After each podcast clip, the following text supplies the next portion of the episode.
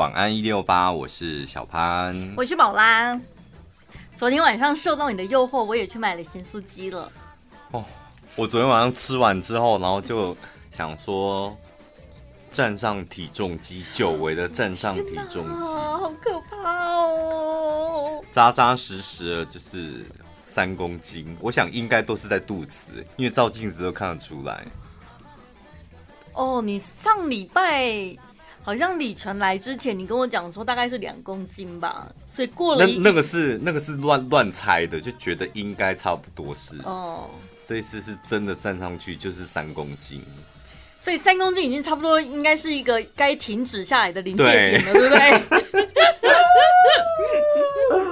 哎呀，人生这怎么那么辛苦啊！瘦了就吃，吃胖了再减。三公斤，你预计要花多久时间才能够减掉？三公斤哦，我觉得两个礼拜就可以了吧。那其实差不多啊，因为你把它吃到三公斤，应该不止两个礼拜吧？不止，不止。对呀、啊，所以你享受的时间还是比痛苦时间长、欸。我后来，我后来觉得认真减，大概两个礼拜三公斤可以瘦下来。嗯、但是你放肆的吃。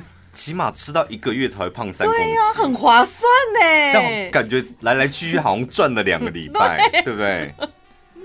蛮划算的、啊，天哪！所以我中午的便当现在还搁在那、啊。怎么样？什么？中午的便当是没吃的意思还是？就不要吃啦，就买来，然后看着它这样饱了。你你做神哦，你看我差香。呸呸呸！你中午都没吃，你不是放着然后出去外面吃好料的吧？少在那边骗人！我同事就是我不知道为什么我同事很关心我的便当到底有没有吃，因为他们可能最近也在减肥，这样他想说我是不是又在减肥？怎么一个便当摆在那边都没有吃，就来来回回从。下午两点一直到刚刚上现场，问了我大概两三遍，说你为什么没吃？嗯，所以你中午到底有没有吃？然后我都说没有，我都没有吃。嗯，认真的吗？骗人的啊。我想也是。我买了一箱番茄，我这个礼拜就是认真吃番茄包晚上。哦，真的哦。今天刚到公司，我上礼拜就已经，呃，上上礼拜就已经订好了。牛番茄吗？不是不是那种小颗的，什么黄色那种番茄。小颗的一箱是多大箱？一箱大概有四盒吧。哦，嗯、我以为是那种。没有啦，太大箱会会烂掉。对呀、啊，我想说小颗怎么可能买那么多？我家里现在有大量的水果。唉，这样你现在已经到人生的巅峰了，是不是？对，我应该是有超过三公斤。可是我最近有非常认真的喝那个绿酵素。对。我想也应该要。对，因为真的吃太多肉类的东西，所以我认真的喝。可是以前都觉得肉类可以认真吃又没关系，蛋白质哎。对，但是我们都吃油炸的肉类，你别忘了，你不是吃干净的肉类，OK？这是真的哦。好啦，是必须得要好好制定一个计划。你是真的有还是没有？因为我毕竟听你这话，好像大概。应该差不多两年了，就是明明没有两年那么太夸张了啦。去年二零一九年的时候，那时候正要过年的时候，就过完年再说啦。过完年回来，他是就是疫情嘛，疫情过后再说。然后现在双十一要来了，气死过！哎、欸，我去年应该算今年农历年前那个时候，真的是我最瘦、瘦身最有成的时候、欸，哎。看不到一年，全部打回原形，而且是更变本加厉。也没有到原形吧？超越，Beyond，是不是？真的很可怕哎！真 真的。其实我之前听你讲，我是觉得你有点夸张，嗯、就是你没有想象中这么胖。那次去台北，我帮你拍照。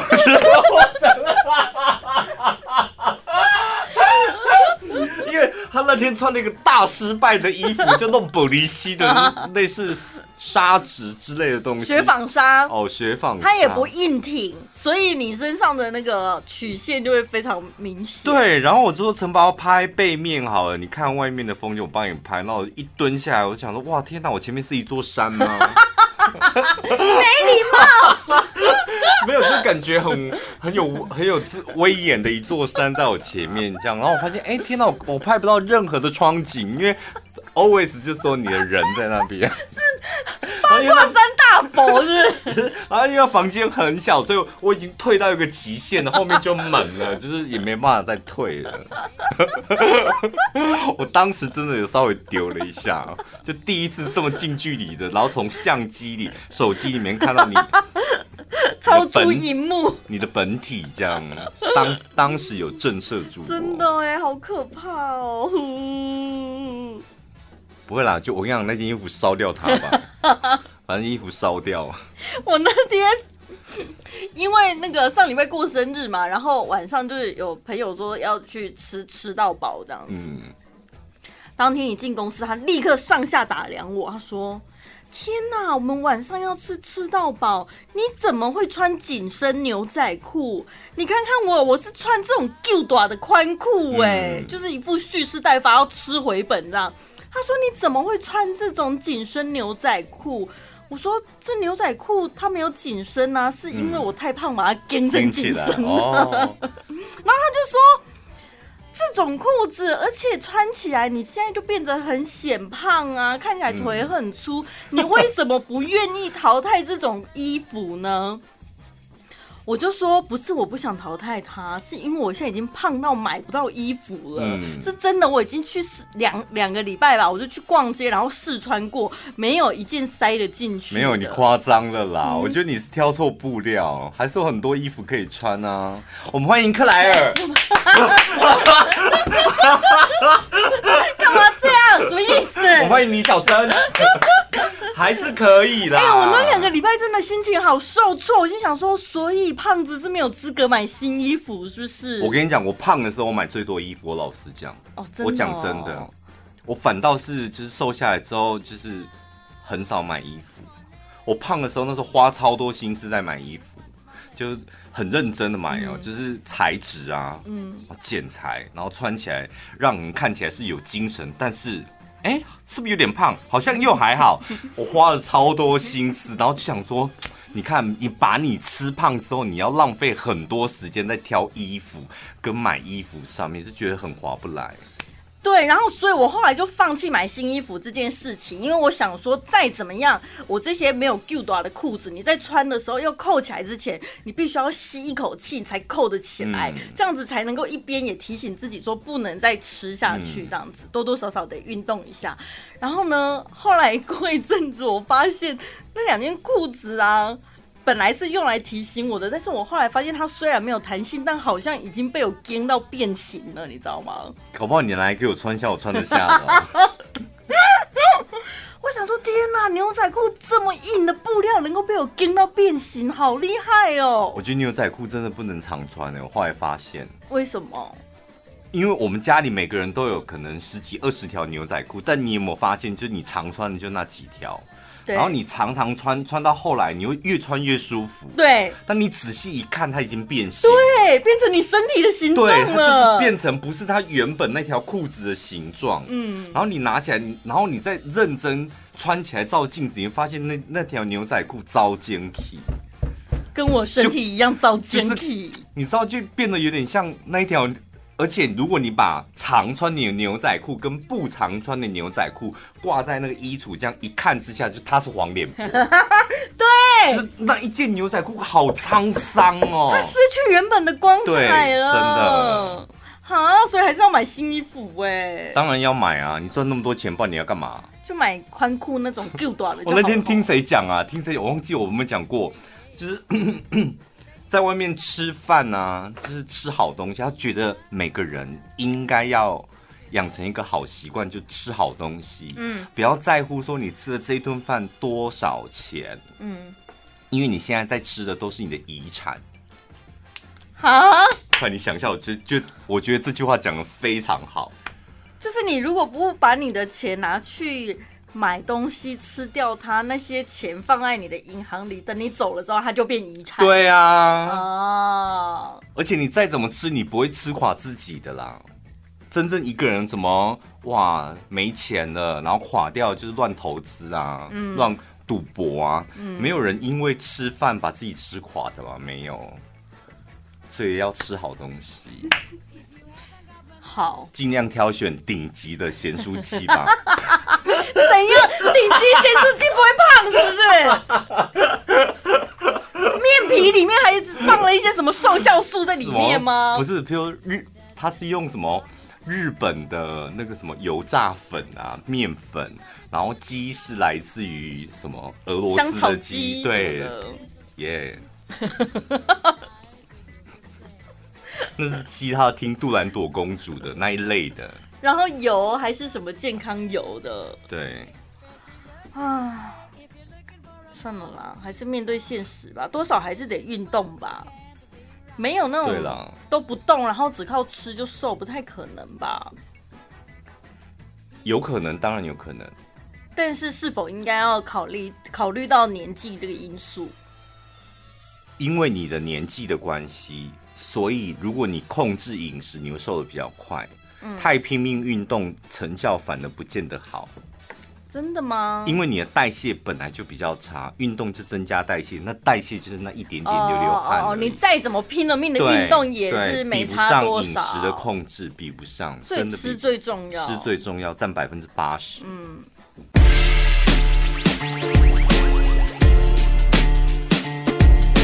在台湾，百分之八十的女生一生当中都会面临到泌尿道感染的问题。医学研究，每天只需要三十六毫克的前花青素，才能有效的预防私密处感染。露琪亚蔓越莓益生菌，美国专利蔓越莓加前花青素，足量三十六毫克，高浓缩蔓越莓萃取加洛神花萼萃取加石榴花萃取加二十亿芽孢型益生菌。临床实验有效抑制发炎，降低感染几率，减少分泌物及瘙痒。每天只要一包，三天快速有感。露琪亚蔓越莓益生菌，百分之九十九点九纯天然成分，让你告别臭妹妹。官网三盒只要一千九百九十九，输入小潘宝拉专属折扣码一六八，再折六百元。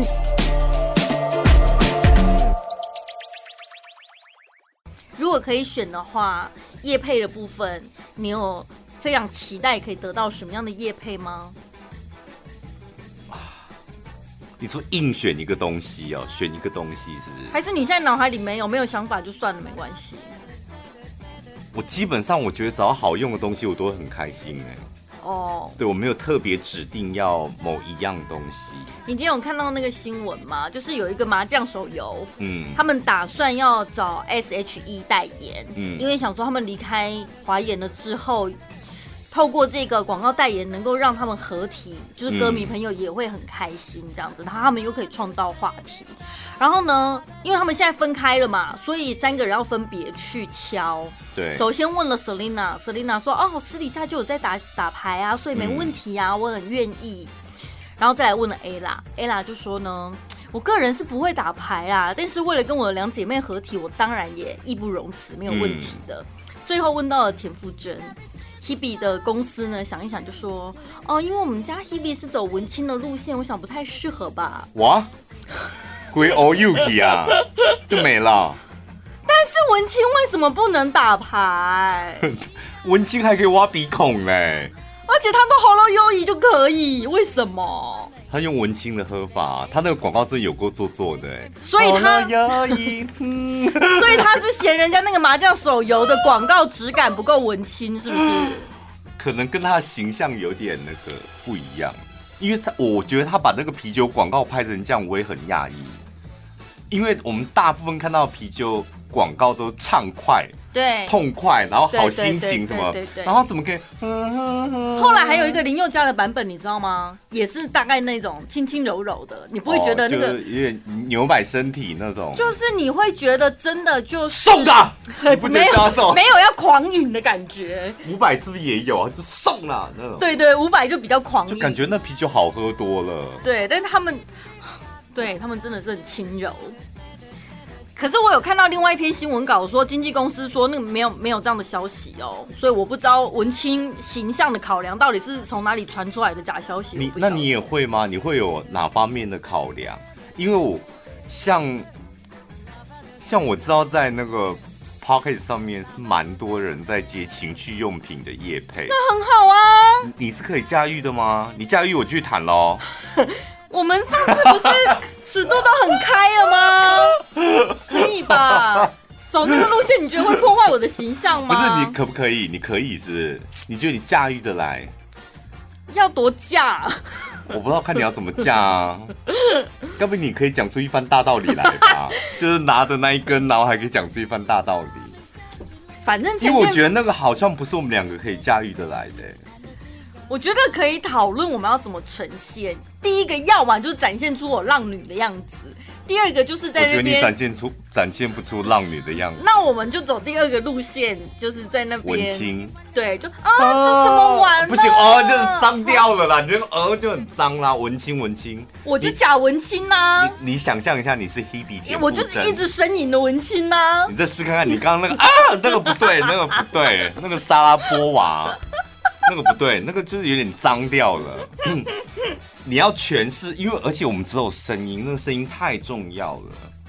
我们一定要，如果我们两个有办法做出一个有质感的情趣用品的夜配，那我们就去接。好，我们跟那些你知道，它有质感。对啊，有质感的啊，不然我们跟百灵果有什么两样？他们俩弟弟干弟弟干弟弟干嘛？凯莉从到底要弟弟干弟弟弟鸡？我就想说好了啦。那个玩具不是给他拿来干的吗？不是啊，当然不是啊。那干什么干？还拿来拌蒸奶之类的什么东西？哦，另类使用法是不是？对，那我们对不对？但是我们也不是走文青路线吧？要这种，哇哦，这个玩具你看，这颜色。真的就是现在最流行的马卡龙色系，还有这个触感，你摸这个细胶用的非常好，跟我们的肌肤可以得到达到完全的结合，嗯，不会有刺激感，也不过敏。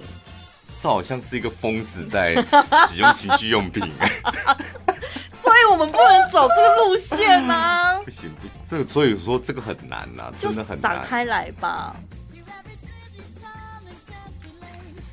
我想过，这个真的蛮，不然他们他们的那个费用是真的蛮不错的，真的哦。嗯，但我觉得我们可能真的驾驭不来。等哪一天你想通了，找到一个我完全可以驾驭的角色的时候，我们再来诠释那个产品。对啊，想通了再来也可以。要走什么路线，大家才会？我想最近真的好多好多那种好奇怪的叶配，我都是默默帮你推掉。真的哦。他写了一封信说，我们想跟你洽谈，就有关于端那个什么母亲节。我想说，哎、欸，奇怪，像 明年的母亲节，明年、哦、明年的母亲节的活动这样。哇，好超前部署哦！我就是，而且我很臭转回他说，因为我不知道我们明年的价格会涨到什么样的地步，我没办法回你。你这很臭拽耶！不是，这也太奇怪了吧？明年母亲节我怎么开价钱给你啊？不是，所以他可能就趁你现在还没大红的时候，我先敲定下来啊，以免你涨价。没有那回事，没有那种偷鸡摸狗的方式，一步一脚印，这些厂商。哪有那回事的、啊？拽屁哟你！我这段会剪下来放在 podcast 哎。不是，那个敲明年的太奇怪，那你要怎么跟他讲？明年，然后明年要么你就从现在此时此刻一口气签一年的年约，对不对？那就涵盖到明年去啦。哦、对啊，明年太奇怪了吧？明年还母亲节，母亲节不就一个月？可是其实也不会，因为本来。你就是要提前规划，那现在都已经到年底了，开始洽谈明年的事情，我觉得其实差不多哎。好，还有一个就是真的，那个真的我也不知道该怎么回他。他那个东西是真的，我觉得不行，就是我们两个不会喜欢的。嗯、然后他写了一大堆，他听完我们节目之后。而且把我们两个对话其中一两句话都列出来，表示他有听过这样，然后哪里他觉得很好笑，哪里觉得很有道理这样，然后又再发了一次，然后私讯我，然后我就跟他讲说，你听再多次我们的节目也没有用，因为我们对这个产品真的 没有感觉，你就好好当个听众吧。他就回我哈哈，因为他刚刚开始是写什么？我们有一集叫《软屌没录》，他说听完那一集他很有感受，觉得很好笑什么。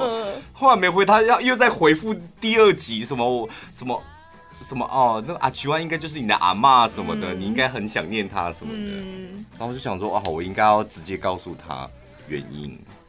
如果你现在也有在听的话，我觉得这是缘分啦，吼。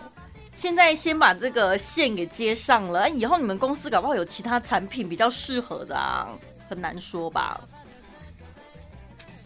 但合作关系本来就没有啦。我后来我我后来有跟我们同事讲说，就我这样是不太好，因为你看，像我们的训练，就是不管什么产品来，基本上我们都可以做吧，嗯，是吧？我们遇过那么多困难，我们都熬过来了。可是现在在 Podcast 不就是我们俩自己做主吗？哦，所以我们更可以像我这样，对不对？我觉得应该要这样，是吧？唉，我记得我们在刚开始连第一集都还没有做的时候，好像有跟你讨论到相关的问题。对啊，因为你就很斩钉截铁的说我们可以挑产品吧？才不是我说的嘞！你那时候明明就训斥我说，陈宝拉 在刚开始什么都没有的时候，当然不能挑，有什么就接什么。你那时候明明，啊，因为现在信真的很多啊！那我才想，刚开始有个卖凤梨的，我们两个超开心的，陈宝宝不吃凤梨的，对，我也兴高采烈的。结果这几个月观察下来，我想说，嗯，怎么跟你当初跟我讲的不太一样呢？现在开始我会回复人家酸言酸语了，真的。刚开始第第一个那个凤梨的，我们哇天哪，我们两个还在录音室里面尖叫，多开心呐！那也才一个月前的事情而已。我们两个就完全不一样了。你自己而已哦，不要说我。哦、可是没有啦，我觉得你直接回也没关系。他如果真的有听过我们的节目，没有的话，现在不回了啦。他会知道这就是我们的个性。对，我现在不回了，我现在就是回给我们的同事。嗯，然后我跟他讲说，再麻烦你用非常有礼貌的东西把我东西翻译给他，这样。我想说我不要自己回了。OK，哦，你们就有一个专业的小助手帮我们处理这一切。对。好的，希望接下来会有更多的好产品跟大家分享。没有啦，我讲句实在话，你们听起来可能觉得有点恶心，因为毕竟我们跟那个其他的人也不太一样，我们有很多 Podcast 上面的听众，听众就是我们晚安一六八的听众，是吧？嗯。嗯，那晚安一六八的听众朋友常常就是我们两个喜欢的，他们就会跟着买啊。对。那如果真的我们讲到哎不会听哎正对，然后买回去啊怎么这样？是吧？啊、那也对不起我们的听众，听众朋友是我们的根，你们才是我们的根，是吧？对啊，我们就是跟 Hebe 一样啊，我们接夜配之前会考虑到我们的形象跟我们接下来的信誉，不是那个信誉，信用跟名誉那个信誉。晚安一六八，晚安一六八，晚安一六八。你现在听到的是晚安一六八。你好像遇到那种音量突然爆大声的，你都没反应，对不对？因为我觉得反应没有用，就赶快把它转小声就好。我刚刚真的觉得我耳膜快炸掉。对呀，哦，好可怕哦。我是那对，我是那种不会尖叫的人。哦，真的哦。对，除非看到鸟。但其他我真的。不会尖叫？有吗？鸟，你你也会叫吗？你的叫，你的叫不能用尖叫来形容。呃呃呃，对，会这样发出一点声音呢，很尖的叫啊。对，有点尖。我我有一次在那个一中街。有一台汽车，就是汽车直接碾过我的脚，我也是都没有出声，因为想说 没关系，他都碾，他现在已经在我的脚背上面，那就让他赶快过去，我伸回来就好，叫也没有用。我也曾经的，也是在一中街，啊、因为人很多，然后车又硬开进去。就鬼硬鬼体这样。对，但是你那时候你一定要全身放软，你不能挣扎。对，软软的给他骨头不能用力。对对对，所以我们两个脚都没骨折，很幸运呢。没有骨折，但是心里应该是狂飙脏话吧？我觉得当下是有一点吓到，但后来想，哎，没有关系，哎，就好像还是可以过得去。对，而且幸好他是。有持续在行进的，他如果是压到你的脚，然后停住了，然后再倒车，那种你应该要赶快拍窗户吧。幸好他就只是过去一下子而已。嗯，好，人生当中呢，人跟人之间沟通难免会出现一些冲突。嗯、有了冲突之后呢，我们当然希望可以解决这个僵局。那其中一方他必须得认错道歉嘛。如果犯错的不是我们的话，对。但是有一些人呢，天生白目，他就算道歉了呢，反而你不会因此气消，还会因为他的道歉更生气。嗯、有没有遇过这种白目？道歉不到位，或是没真心的道歉？对。有一种呢，就是最小化道歉，他会说：“哎呦，我只是忘记告诉你啦，哦，我只是没有通知客户而已呀、啊。”你为什么一直在模仿我们公司的人？哪有？我只是怎么样，就觉得哦，这小事而已，那种感觉会让接受道歉的那一方听起来会觉得我好像小题大做，对，对不对？对，所以道歉的时候，只是这两个字。不可以，不可以露出来。对，就是想要一语带过自己的错误，然后在那边找借口。嗯、你要认错，你就真的承认那是你的错。你还想在那边找借口，那就不是认真的道歉嘛。嗯、另外一种是正当化道歉，就是他嘴巴上道歉，可是心里觉得我没错啊。就会跟你说哦，对不起啦，你知道我不可能伤害你的。嗯，哦，那就所以前面那个对不起就一点意义都没有啊。啊我怎么我不是那个意思啊？哦，不是那个意思，好，感觉很，就变成说是我想太多，立马那个你知道吗？下体火就烧上来。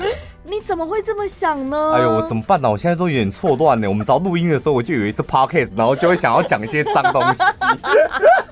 然后后来发现，哎、欸，不是哎、欸，他流脱口而出，就开始想要爆料了，是不是？就是有点那个开关转不过来。然后有一种道歉是条件式道歉，有点像情绪勒索。嗯，话中的意思好像是说我跟你道歉，你就一定得要原谅我的那种感觉，对不对？例如什么？哎呦，你也知道我不呃，对不起啦，我不是故意的啦。那你下次就帮我怎样怎样，或是、哦、下次我帮你怎么样怎么样？那你这次就算了吧，假装没这回事等等的，这种有点附带条件的感觉。所以难怪我觉得，嗯，我都没有办法接受任何人的道歉，因为我目前听到为止，我觉得好像在职场上。大部分的人道歉都是这几种模式，哎，因为职场上谁跟你交心呐？大家又不是好朋友，那同事之间本来就有很多利益关系。好啊，你要我道歉是不是？那我当然得要盘算一下，对我最有利的状况是什么？对，反正就道个歉，身上又不会少一块肉，做做样子而已嘛。所以导致职场上的道歉，通常虽然对方跟你道歉，但你还是会继续不爽的原因，就是在这边。嗯，还有就是假装道歉那一种，就是呃，经理有说我应该要跟你表示歉意。哦哦哦，那个谁谁谁有说我好像 不知道，他我曾经用过这一招对付对付我不想道歉的人。哦，老板有特别提醒我，就这件事一定要来跟你说一声。对，然后对方就看着我，想说说一声什么呢？我说 说对不起，就这样。就所以表示你不想跟他道歉呢、啊？对，不想。你只是卖 某某人的面子，他提醒了你了，或者他交代你了，你就说哦，好吧，勉为其难的，我就来做做样子给你看。哎呦，个性好硬啊！你有用过知道对付别人吗？但是我有在想说，如果有人交代的，我好像没有提耶。哦，因为对方前辈他可能就真的是好意提醒你说，你应该去道个歉。嗯，然后你没有道过那种心不甘情不愿的歉啊？有啊，当然还是会有啊，哦、但是你必须要走到道歉。你演得出自然感吗？我觉得你好像演不出来。当然演不出来啊，但是我是我是不会提说谁叫我来道歉，哦、因为如果走到必须你你必须要去道歉这一步，表示你也希望事情解决嘛。嗯，那你去道歉，你还在赌气说，其实我不想道歉，是谁叫我来，所以我来跟你道歉，那对事情没帮助啊。嗯。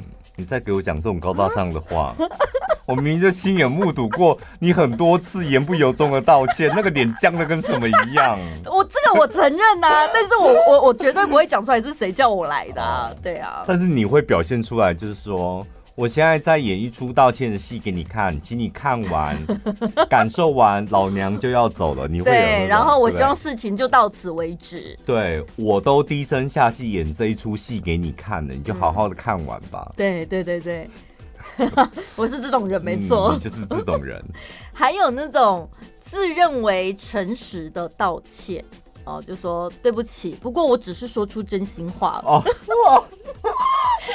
哎呦，职场上讨人讨人厌的鬼真的好多哦，怎么每一种我们都遇过啊？所以这种表示他还是没有想道歉呐、啊，因为他前面讲那些伤害人的话还是他的真心话、啊。那你干嘛道歉呢、啊？好奇怪哦。因为我伤害你啦，所以我跟你道歉，但我讲的还是我的真心话。但是话说回来，我觉得你这种个性真的要改。就话说回来，我讲。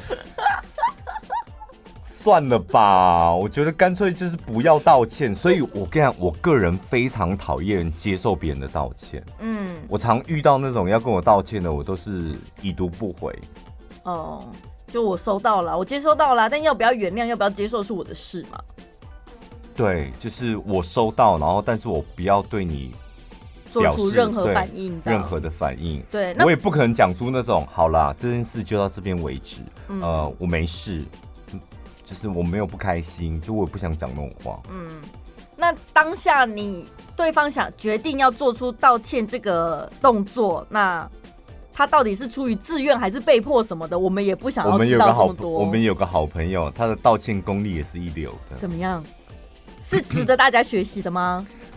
如果你想要惹毛一个人的话，你们可以去学习他道歉的方式，因为他道歉的方式就是又是传赖都弄一个手掌心这么长的哦。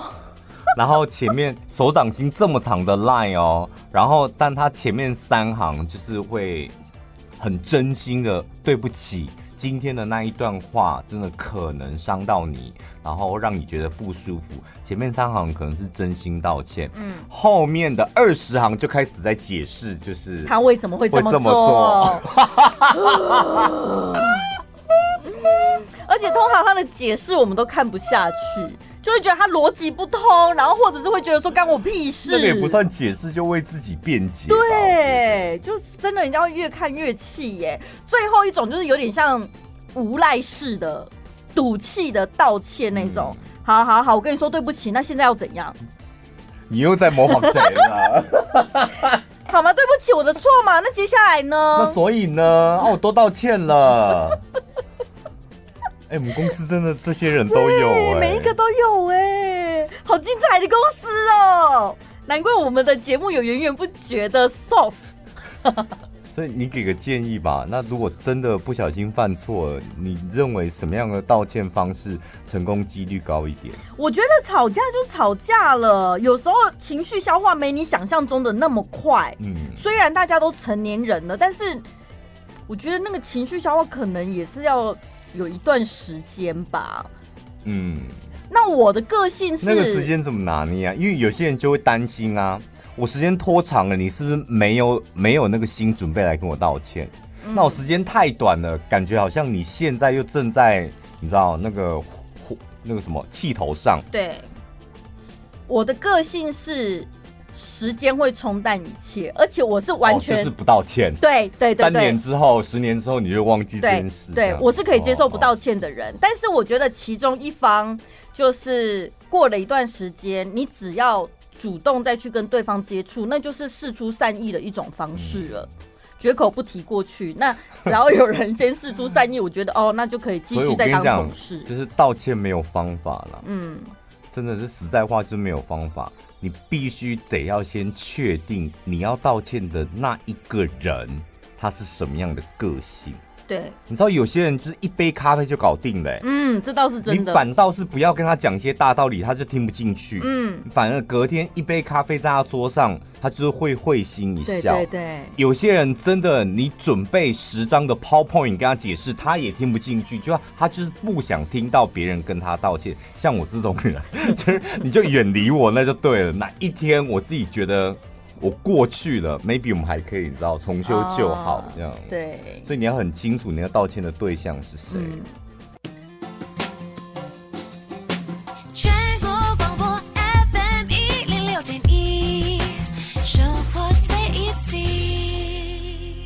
呃，我想整个电台应该就只有我们节目会大量的采用假新闻吧，因为我觉得有有一些假新闻你不讲它真的有点可惜耶，因为捏造故事你必须要凭空想象，对，然后或者你有一些类似的经验，你加油添醋，嗯，然后再把它写出来。写出来之后还能够获得一些媒体的赏赐，嗯，把它剖出来，它才会变成假新闻啊。没错，所以叮叮塔塔它算是一种创作。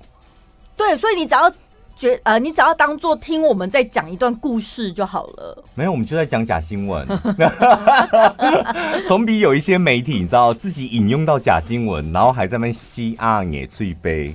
那该不会还找专家求证吧？对，把错推给别人什么的，他也是受害者。哦哦哦哦啊！你自己不回头去求证的，那我们是打从一开始就跟大家讲说这是假新闻哦。对，啊，讲出来给大家笑一笑。对啊，假新闻也可以讲啊，谁说一定要讲真的新闻呢？对啊，因为他这假新闻的内容这么精彩，不讲可惜啊。真的，创作成这样子。这个是发生在大陆的一个公务单位、政府机关啦。哦，有一名公务员呢。他觉得我最近好像不断的发胖，然后他就去看医生，然后医生就说：“哎呦，你身体里面有很多像这个激素的指标都超标了哦，可能要做详细的检查。”这样子，检查了之后就发现你身体里面的激素像雌激素什么的，对，这个激素感觉是母猪在用的哎。母猪专用的催情，好大的 bug，催情激素这样怎么会出现在你们的体内呢？或者医生是可以查出来，就是你身上的这个激素不是属于人的，是用来让母母猪发情的。因为他去化验了，可能有一些药物反应，嗯、然后就发现这个药物。好了，他这里有写三合激素、嗯，丙酸睾丸素、黄体酮酮，对。然后，这些激素都超标，超标，然后有一些药物反应嘛，然后那个药物去做比对，就发现，哎，那个好像就是给母猪催情，他们交配的配种的时候用的药物。嗯、想说你到底去哪里接触这样子的这种药物？这样，嗯、而且这个呃官员哦，他仔细想一想，除了他自己发胖哦，胖到那个脖子都肿到像水桶一样粗之外呢，他们。办公室的同仁好像这几年也都有一些异样，比如说呢，男性朋友就是一天到晚就是在那边盗汗呐，对不对？兴奋啊，异常兴奋那种感觉。然后呢，女性朋友也是，明明都已经五十多岁停经的，突然又回春了，月经又来了。然后其他比较年轻的女同事呢，接二连三的都怀孕了，这样子，感觉就是。整个办公室里面不分男女，大家都是兴致勃勃的这样子。怎么感觉这比南瓜籽油好用啊？哎、欸，停经了都可以回春，回春啊，重新再来，甚至还可以接二连三的怀孕。然后男生就是你知道，一直盗汗这样，嗯、然后兴致勃勃这样，然后不停流汗，脸色通红这样子，好像大家都很兴奋这样子。可是这是毕竟感觉这个。这公家当然很色情哎、欸，就他们的楼梯间啊、茶水间啊、厕所啊。后来呢，他们就去调查，才发现说开始怀疑某一个同仁，然后去调查了之后，才发现某一个职员，他因为对于这个干部任用的人事安排结果不满意，他决定要偷偷报复他们的长官。于是呢，他真的就是上网去购买那种。刺激母猪发情的激素，然后呢，他就用针筒注射到他们办公室里面的饮水的那个水桶里面。你看，像我们的饮水机是直接接水管过滤的嘛？对。有的的确是那种桶装水，有没有？直接装到机器，然后呃，就是喝完了要再换桶、换桶、换桶。对。它就是注射到那一种桶装水里面。大家现在应该都。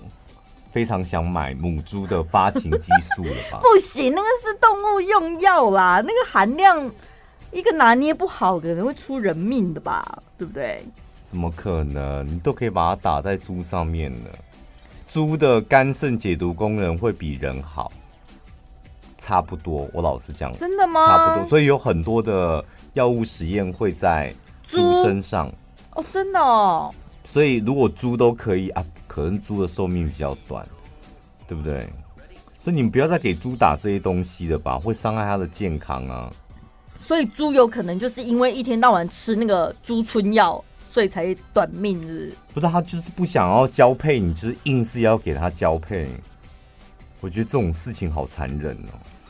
就是他那母猪，他不想被交配，然后你就硬是给他打一个催情激素进去，让然后让他被交配这样。可是因为大家都吃猪肉啊，除非你不吃猪肉，哦，他要一直生出来，对呀、啊，不然我觉得你没有资格讲这段话哎、欸。啊，为了吃猪肉，然后让他一直被干，然后生出来，对，不然你不然你以为我们吃的猪从哪里来？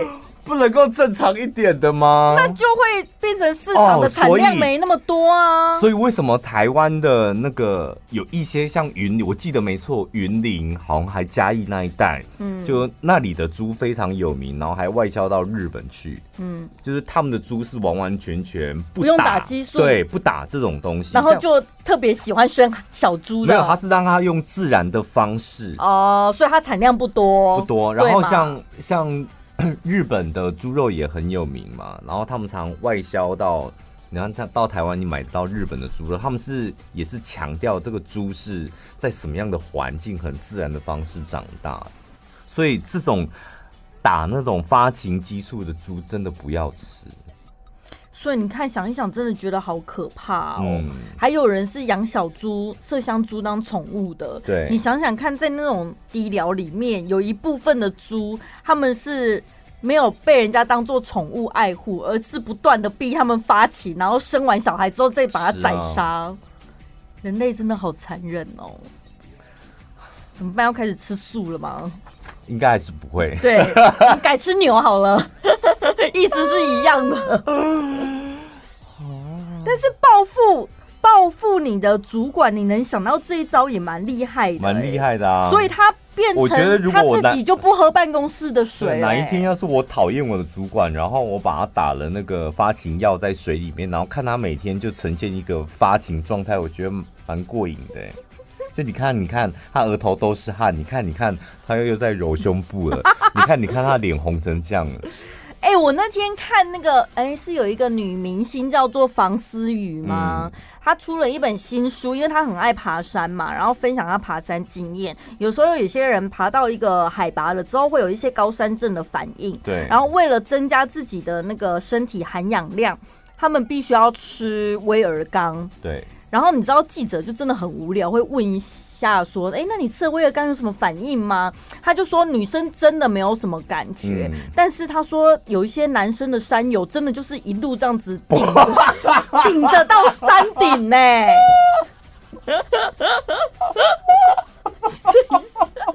我想说天哪，真的还假的？他是这样讲的。我想说，因为我之前就好有画面哦。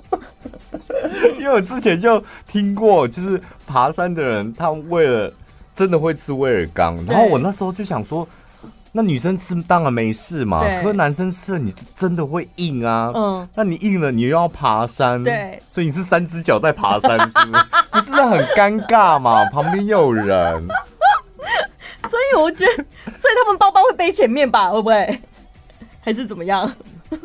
哪哪有那登山包那那么重？欸、爬山的人应该很习惯这些事了吧？习惯就南山有都勃起的爬山这样哦。不然怎么办？吃药有反应不是正常的吗？因为你不觉得会？哦，你就是想说，你到底是要让人家看到你勃起，还是你要缺氧？你就对呀、啊，当然是活下来。对呀、啊，是我们平地的人，我们才会有这些肮脏的思想。屁啦！他们不就是从平地爬上去的吗？他们也是平地人呐。所以不要想太多，这是正常的。那我觉得爬山真的好辛苦哦。然后你到山头真的到了，那还没消怎么办？那晚上你要尿尿症哦。就晚上睡觉的时候在，而且你讲那个什么方思雨啊？对，就是他，我看过他的介绍嘛，他也是。呃，会去长，他很喜欢爬山，然后他会去山里拍照，嗯，然后他就说，他觉得最好的衣服就是比基尼，你看又小这样，然后到山里面拍照可以拍出很漂亮的照片，嗯、然后主持人就问他说：“那山里不会有蚊，不怕被蚊子叮？”他说：“你到达一定的高度，基本上是没有蚊子的。嗯”然后我都想说，那他那些南山友也太辛苦了吧？怎么样？看哦，已经吃了威尔刚了，又看到一个比基尼女郎在面前，这样子什么事都不能做。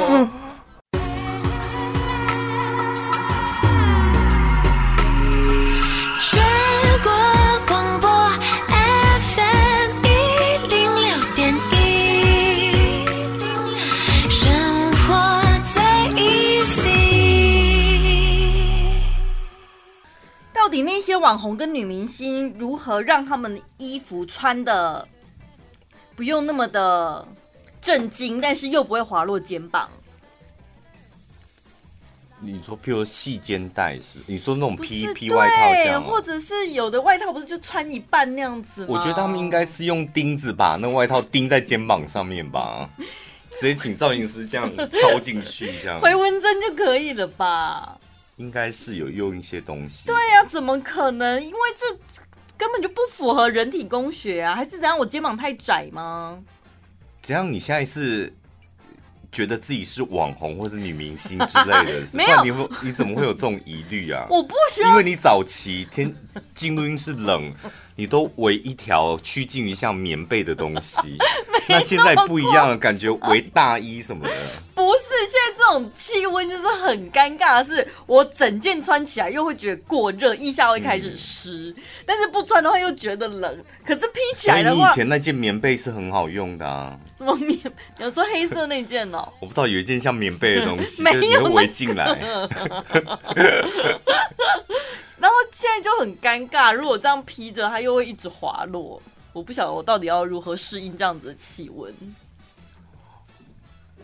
我觉得你应该要卸下女明星的光环吧，因为你现在已经觉得就是可能比以前再红一点，是个女明星了。我没有这样子想，你不要乱解读我的疑问。你知道那些女明星或者是网红，他们的相片大家看久了。一般的路人、大学生走在路上也会模仿他们的穿着啊，这跟我飘不飘没有关系，少在那边污蔑我。嗯，所以还没有觉得自己很红，是不是？还好哎，因为我们都两点一线呐、啊，我没有走在路上试试看到底会有多大的尖叫声。对，我们应该再来办一次见面会，对不对？要吗？你敢不敢？我觉得应该要哦。现在不是敢不敢的问题，是想或不想。要或不要，对不对？对，现在哎呀，办好像可以，因为毕竟像节目部是办活动的，这么多办活动的精英，那你还嫌他们不够忙，是不是？对，好像也。那下个十二月呢，或者明年呢，也是一样很忙，是不是？你明 schedule 不都排好，应该会有一个月是不忙的吧？嗯大概就是过年的时候吧。过年不好意思，我很忙。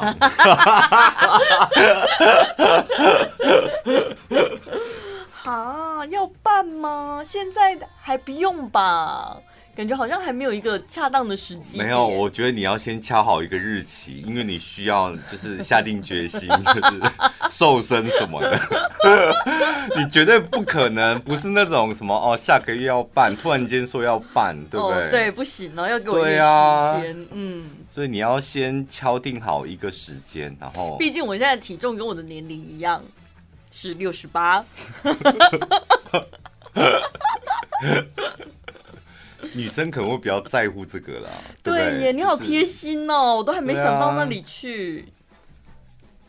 因为你们女生好像不流行，我不知道，就是没有那种像男生有很多宽松的衣服可以遮、可以挡什么的。不行啊，对啊，女生的魅力不就是要凹凸有致吗？对，我觉得是凹凸有致吗？Maybe 啦，对，对不对？就展现出一点女人味的，对。因为如果飘逸的衣服就变成波西米亚风，就奇遇啦，又没有办法勾起男粉丝的你知道兴奋。我觉得你现在就是以女明星自居啊，你没是一个广播主持人，你要勾你要勾什么男粉丝的什么性欲啊？兴奋？哦，兴奋？干嘛？你把它勾起来干嘛？然后呢？他起来了，然后你他怎么下去？他如果愿意来参加我们的见面会，你就把他勾起来，不是，就是要让他的情绪有感觉到，说我今天是开心的。对啊，对所以我们主持人就是当然是用我们的口才啊，我们的专业，你怎么会想要其他东西把它勾起来？哈，用身材把它勾起来。我刚刚是想说，如果还没有。规划到活动内容的部分，然后让他们一眼看到我们就兴奋起来，好像是必须要有一些，哦、对不对？对啦，打扮也是蛮重要的。对呀、啊，他到现场一看到那个氛围，我们总是要散发出一些比他们强大的气场，他才会觉得哇，这就是名主持人。这有道理，真的，我觉得，啊、因为毕竟我们两个就是。Po IG 都修到那边去了，就本人必须得要趋近于 IG 的照片，不然听到没有？嗯，那呢？对、啊，那加哦，那加 A，是吧？对，所以我的考量都是有道理的。可是我后来发现，我们的听众朋友就是他们有一点点那种情人眼里出西施，哎。不管我们怎样，他都爱我们。就是胖的时候，他也觉得还好，这样子还好，不会很胖。然后皮肤不好，什么老什么，他他都会觉得还好，不会不会。铁粉是这样没错，但有时候是我们俩自己心里那关过不去，心魔对不对？对啊，而且活动肯定会留下大量的照片，对、哦，听众朋友又不会帮你美肌，嗯，所以这还是得考虑到没收相机。对不对？手机先没收。神秘的小聚会，参加活动没有？就是你们要照片可以都由我们电台的公关统一发送。真的？那我们这样就是清风的规格了哎，你知道吗？清风是严格禁止他所有的演唱会彩排的时候不准拍照录影，然后正式演出也不行。然后上次有人就是偷拍被他发现之后，立刻请出场外。所以他会哦，但他没有没收吧？他只是叫大家不要这样做。对。所以他也怕被人家拍到什么东西。他的考量应该没有，他的考量应该是其他的。Oh. 他觉得希望你们这些买票来的就好好的享受。嗯、那我的表演就是让你们这些买票的人可以听嘛。嗯。那你在那边给我拍了之后传出去，让一些人可以看免费的，那他那么用心准备为了什么？Oh. 对其他歌迷不公平。对付钱的人不公平。对，他是这么想。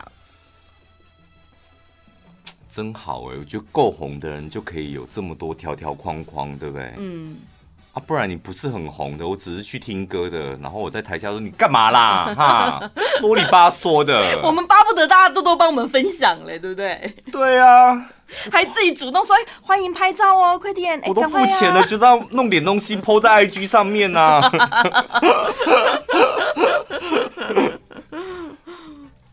我觉得好像专业表演者他们的考量比较多。对了，清风的确就是，嗯，对于他的那个表演要求也是很很高的。对，我记得我们有一期节目讲过，有两种人不能够得罪，就是布袋戏跟歌仔戏，跟歌仔戏。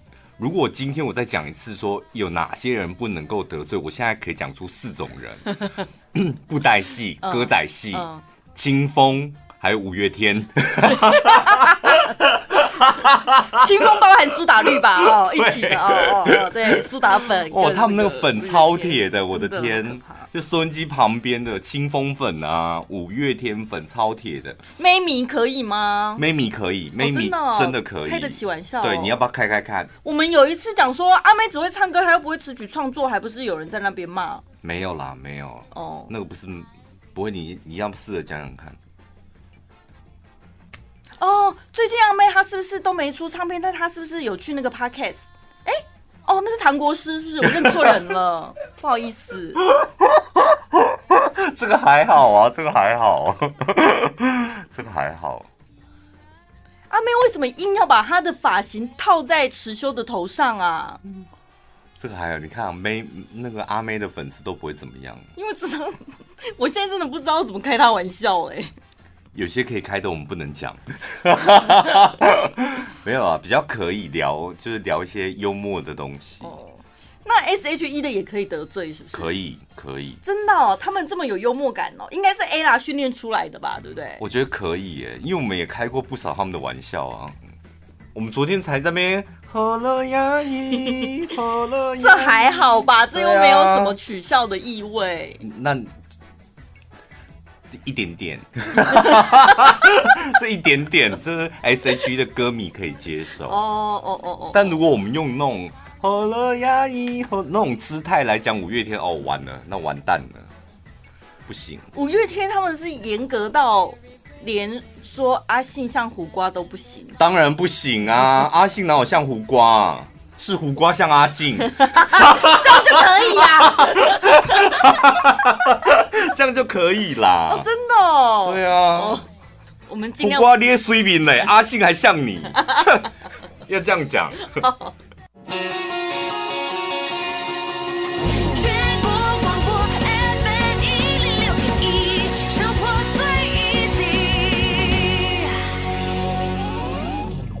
最近因为一些逼不得已的原因，所以必须得要听一下自己的节目。然后我又换了 iPhone 十二，顺顺便测试一下音质嘛。我跟你讲，它它的那个呃音响喇叭，我真的觉得进化的太好了，就声音很厚实，然后变更大这样。嗯 然后我只是听了一小段，就是我们的节目，我都觉得我耳膜，我没有戴耳机哦，我都觉得我耳膜快爆炸。怎么可能？我讲真的，而且好吵。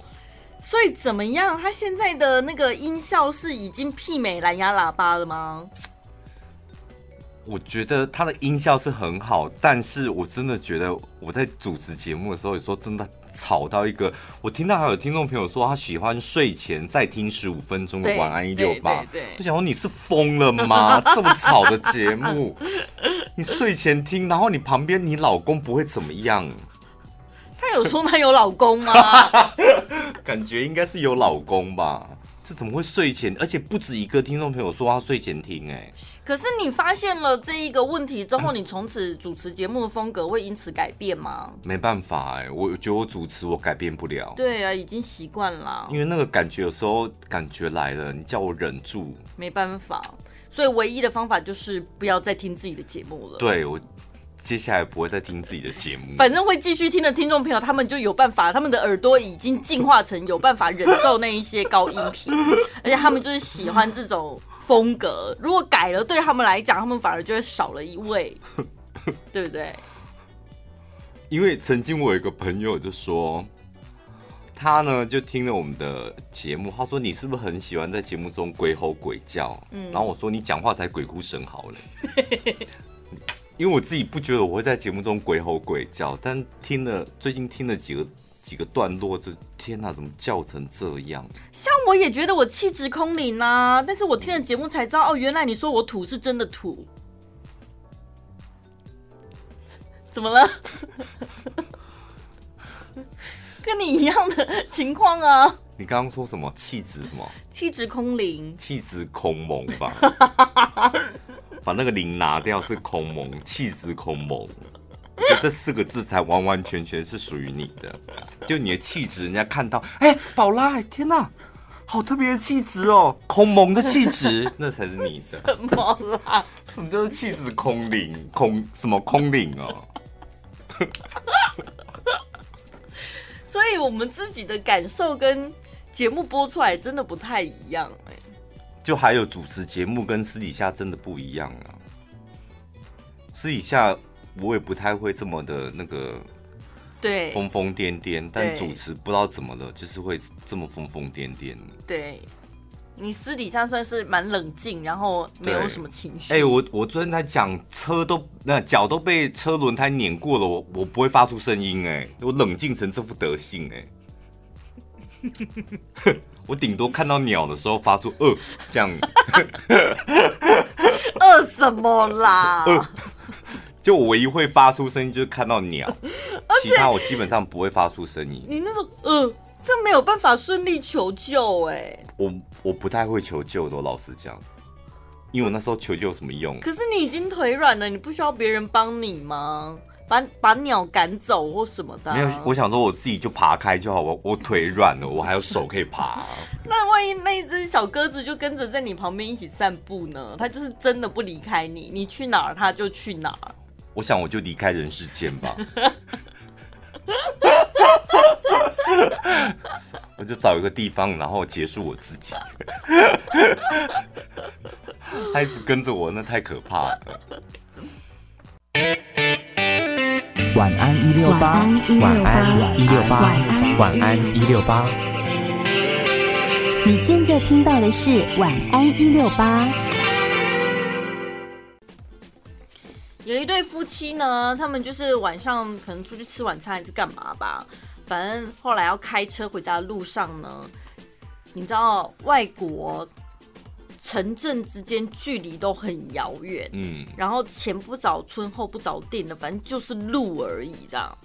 但他们就在中途的时候，不知道为什么突然好想恩爱哦。然后老公老婆就想说，你看这附近反正也没什么住家，然后也找不到 motel，算了，我们就地解决吧，来吧。然后他们就很开心，这样子晚上就。我大概，我大概可以想，你就你这一段，如果我在家里听，我耳膜应该会爆掉。所以夫妻俩就很开心，就在车子里面就是完事儿了这样子，嗯、然后就想说，哦，心满意足，就想说，好吧，那我们就相拥到天明吧，这样子，嗯、在车上过夜。然后隔天天亮了之后呢？就有人来敲他们的车窗，那你家冲啥？哎、欸，那你家困呐、啊？这样子，他们不是在美国讲台语，是不是？你 好歹讲国语吧，凤珠讲台语太奇怪了吧？我就看了一下，想说怎么会有人来敲车窗呢？发现是一个农夫，嗯，农夫就说。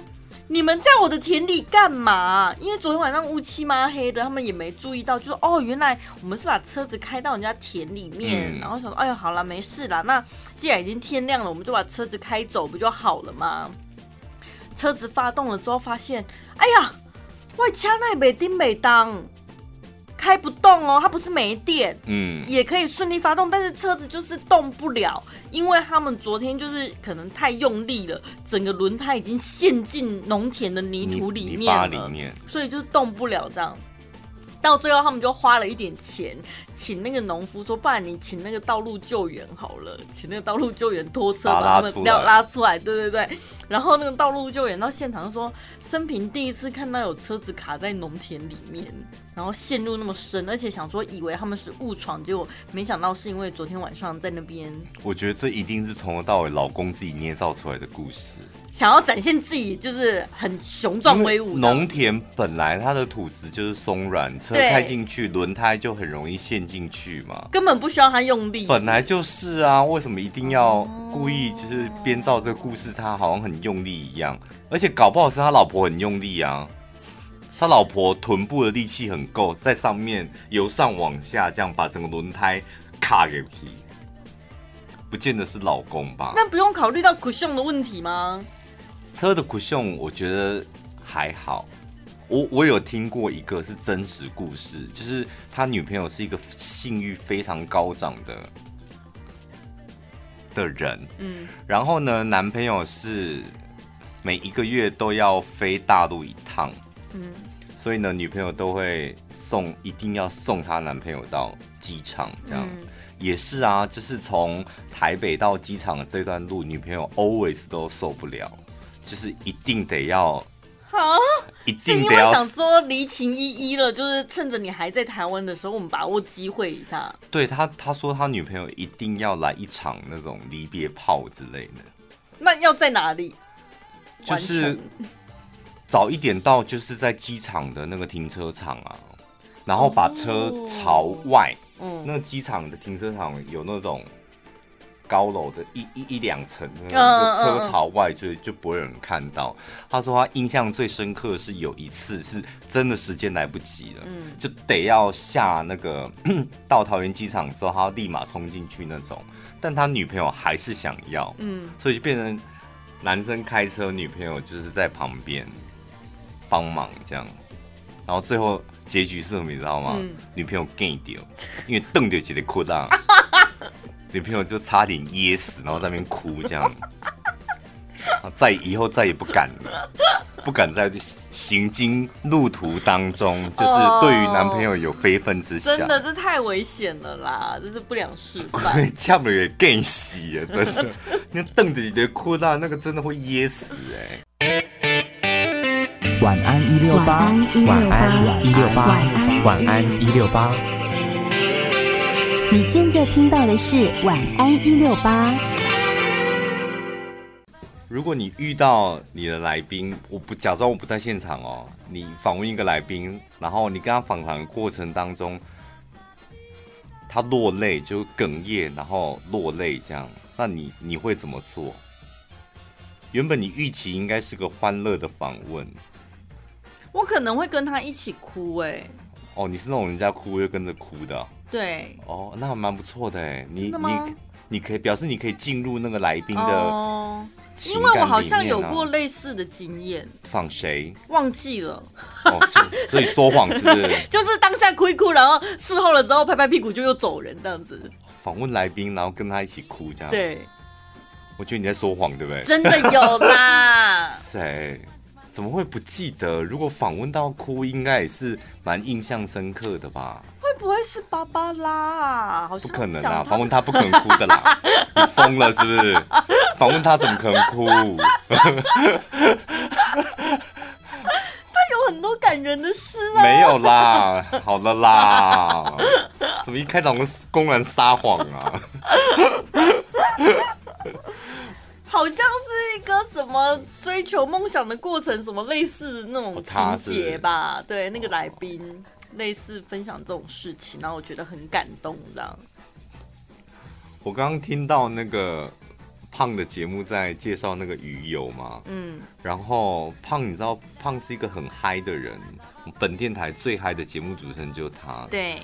就不管介绍什么东西，访问什么来宾，他 always 都要用脑门共鸣，就是对呀，很高亢这样。今天买一送一，一九八零，哇！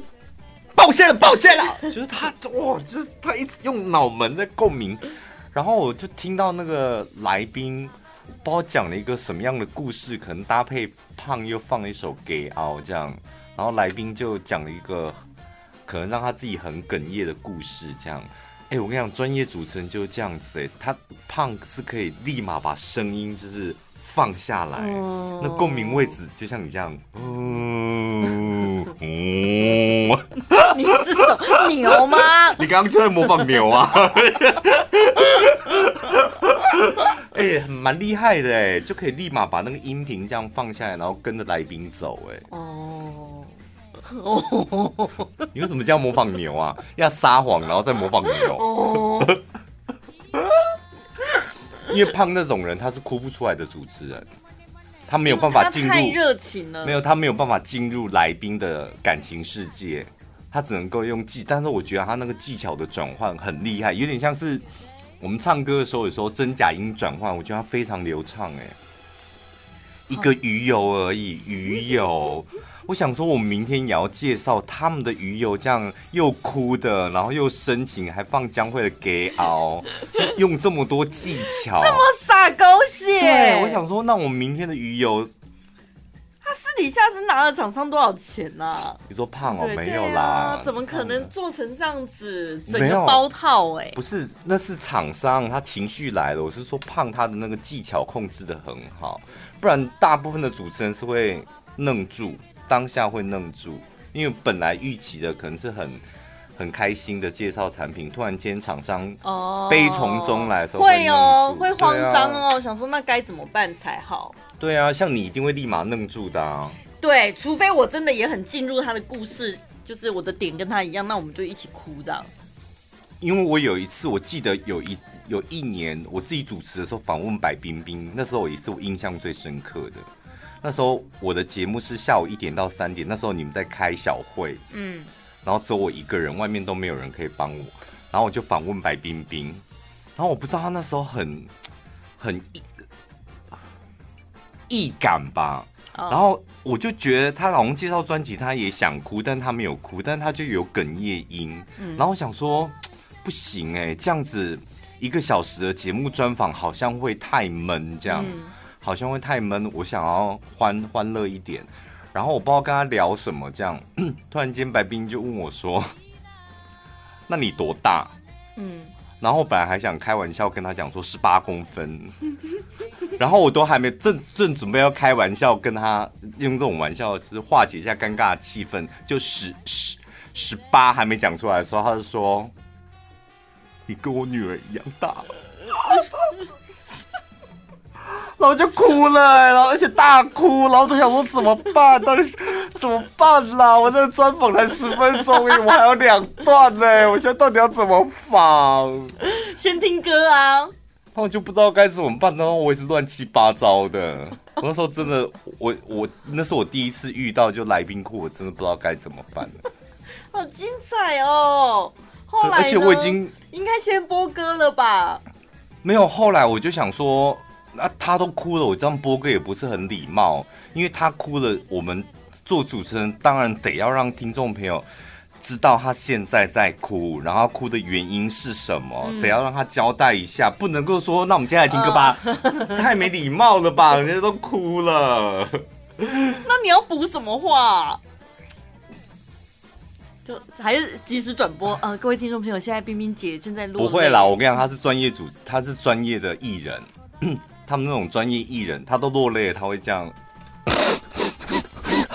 麦克风会拉到他的鼻子，不用转播，就你就保持安静，然后大家可以感受到他的情绪，对，让他空秒，让他空秒。他们非常专业，就是他们会让立马让听众朋友知道，他现在眼泪已经流到了。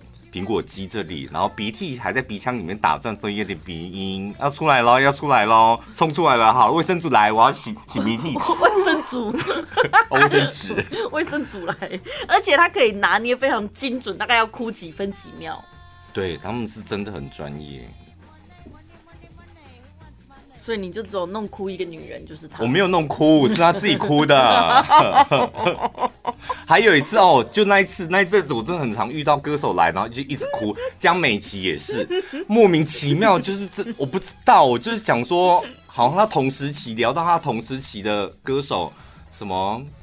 侯湘婷，然后还有那个本多露露那个时期，然后萧亚轩，然后大家都是属于那种一炮而红的，而且都走那种偶像路线这样。那他走他走这个路线会不会很辛苦？这样，哎，他哭嘞，这些你这么多委屈哦，不知道，然后就哭了，然后就说好了啦，专辑都还没听。然后每次访问歌手都是刚好遇到我们那时候节目部要开会，就礼拜二的下午，都没有人可以，都没有人啊。我们就算没开会，在外面听到，我们也不知道怎么帮你啊。进去能干嘛啊？不是那时候就会真的就是有一个人，你就一个人对来宾，然后宣传也不在，然后你就不知道该怎么，然后你也不知道问他什么，他就是哭啊。会不会是那个时候的那个录音室风水不好？我不知道哎、欸，就是我，所以我今天听到就是胖用主持技巧在 handle 来宾的情绪，我觉得很厉害。像我到现在可能还会有一点点，还是会怕怕吓到，会不知所。如果那个铺陈是刚好走到那里，哦，那如果一开始你就给我莫名其妙的哭，我，我心里会说你得靠啥了哈？你共姐你得这样子靠啥？就可能会 handle 不了。不会，有时候主持到一半，我在旁边哭，你也没在理我的意思啊。要么就是说哭什么啦，反正就不需要理你啦，他 干嘛？因为这没什么好哭的啊。不是应该做一些什么情绪的渲染之类的吗？还是因为我哭的点太奇怪了？你哭的点，对你哭的点通常都不是那种感人的点，就会反而觉得莫名其妙的。最轻松、最好笑、最疯癫，都在小潘宝拉的晚安一六八。刚刚超好笑的啦！好的，你们有个很重要的工作，就是得要让我们维持在 Podcast 的前十名，可以吧，听众朋友？真的哎，我们本来想说啊，应该是稳稳的在。可以在前五名这样，就没想到就上礼拜同时间来了一个唐老师，又来了一个吴淡如这样。对，我看那个情势就非常不妙。前第五名屁股都还没坐热呢。有啦，做三天我觉得已经超乎我的预期了。哦哦，对。但是这两个姐姐一杀出来，哎呦，紧张了。对，就我们立马就是到第七名。嗯，虽然我对于第七名是还蛮满意的，就 Lucky Seven，但是我们希望能够继续维持在十名内。你知道 Podcast 的排名统计那个数据是每天会更新两次的哦，真的啊、哦，不是五点半一次啊，早上八点还有一次啊。哦，那比较细微吧，好像不太会有太大的变动。嗯反正他就是每天都会更新，哦哦、所以听众朋友们，我们才会这么紧张，对不对？今天还特别在这里，就是很诚恳的告诉大家怎么做。我跟你讲，收音机旁边的听众朋友应该都已经关注我们的 podcast，嗯，差不多了，我觉得。听众朋友，嗯、我哎、欸，我跟五点的听众朋友讲，六点的听众朋友多没出息，你知道吗？叫他们关注也关注不来，然后粉丝团按赞也不会，留言也不会。真的就是拜托他们六点呢，同样是晚一六八的听众朋友，就是我们每次因为六点时间比较多，我们可以拜托听众朋友帮忙一些事。怎么拜托？我跟你讲，怎么搞砸？真的怎么拜托？怎么搞砸？我们现在唯一唯一能够投注心力的就是五点的听众朋友。而且你知道，我们偶尔在六点收到一些讯息啊，想说啊，好开心哦，有六点听众有反应了，点进去看呐、一十个里面有九点九个都是那种哦，我刚刚六点已经到家，后面来不及听什么的，所以表示他还是五点的听众啊，对对不对？我们打算就是把六点割舍给看有没有一些新人想要主持，他来久一点之类的，让他们更久一点。好，所以呢，赶快到那个 Podcast 上面。我跟你讲，今天呢、哦，我们就先要求，如果你你是拿苹果手机的，或者是你家人是拿苹果手机，你就把它拿起来，你也不用下载任何的 App，、嗯、就直接拿起来，苹果手机上面就有 Podcast，然后就找小潘宝拉，你就拿起来帮他关注我们的节目。对，有些人一直找不到的人，你就到我们的粉丝团或私讯我们，我们给你连结，你点连结最快。嗯，因为我到上个礼拜吧，还有听众朋友私讯给我说，我到现在我拿苹果手机，我已经拿了四五年了，我到现在才发现，原来苹果手机里面有内建 Podcast。对，因为以前大家都觉得内建的一些 App 就是没路用的名家，所以很多人其实不知道。蛮多的，蛮我我也收到蛮多这种很可怜的故事。怎么是鬼？听起来就挡不到可怜。所以你真的找不到没关系，你告诉我们，我们有连结给你。对对，点进去它就会开启你手机的。我跟你讲，我们现在维持在前十名唯一的方法，唯一的方法就。我想破头，这个周末想破头，就只能够靠老鼠会的方式。什么叫老鼠会？譬如说，我们现在五点的听众朋友，我出估这样，现在正在听，maybe 抓个两万人好了。嗯、那两万人已经关注我们的其实还不够，我们很快就会跌出十名外。然后两万。的听众朋友，你们去上班的时候，你们还有同事抓四个朋友，然后你们家人再抓两到三个，这样可以吧？对，所以一个人可以拉的大概十个，最最多一个人再拉十个，这样可以的。所以两万人出去抓到一人十个的话，就有两二二十万。别，你不要为难自己算这种东西啊。我们刚才去看后台数据分析，耶，我们的听众对，怎么会这样哦？我们最多的居然是台北的听众朋友，哎，台中人，你们怎么了？而且不是那那个悬殊之大，哎，我本来想说差不多五五比这样，嗯、没有，没有哦、真的没有。我们大部分 Pocket 上面的听众朋友都是台北的，所以台北人就是很爱听 Podcast，是不是？中部人比较。没有，那你们休闲娱乐都在还是我们在中部真的不红啊？怎么会这样子？我们这么土里土气的，反而在台北吃这么开。跟着一下，只有我土里土气。哎、欸，我那天我们上节目的时候，我还看到有个网友，嗯。在下面留言说小潘的台中腔好重，我要更正一下，我那个不是台中腔，是苑里腔，不是苑，我那苗腔，我来自于苗栗国苑里镇，我那是苗腔，苗腔不是台中腔，OK。谢谢哦。好啦，所以有什么问题的话，就上网问我们。先自己先关注，关注完之后再帮你的朋友关注，嗯，再帮你的家人关注。啊，他说你在干嘛？你就说你无聊的时候就听听这个节目，我帮你关注好。对对，嗯，我明天就来看看成绩。明天，我跟你讲，明天我看完成绩之后，我再来决定礼拜五我们要送什么。礼拜五要送礼物给大家。礼拜五决定要送什么礼物给大家。好，好就。专门送给 Podcast 上面的听众朋友。好，这个礼物就是只能在 Podcast 上面得到。因为我那天看那个，你不是陈宝跟我讲说，哎、欸，吴淡如也来 Podcast，我说真的不容小觑，因为我看到他好像在送戒指之类的。米宫金出嗯，对，反正他有在送礼物就对了。对，就是听他 Podcast，他就送礼物哎，我想，天哪，我们也来送。不是只有吴姐姐有礼物，我们也有礼物。送 iPhone 可以吗？你弄得到吗？iPhone 一哦，要吗？你们要吗？你 iPhone 一可以买啊？你古董哎，我们买不起。我们送 iPhone 十八要不要？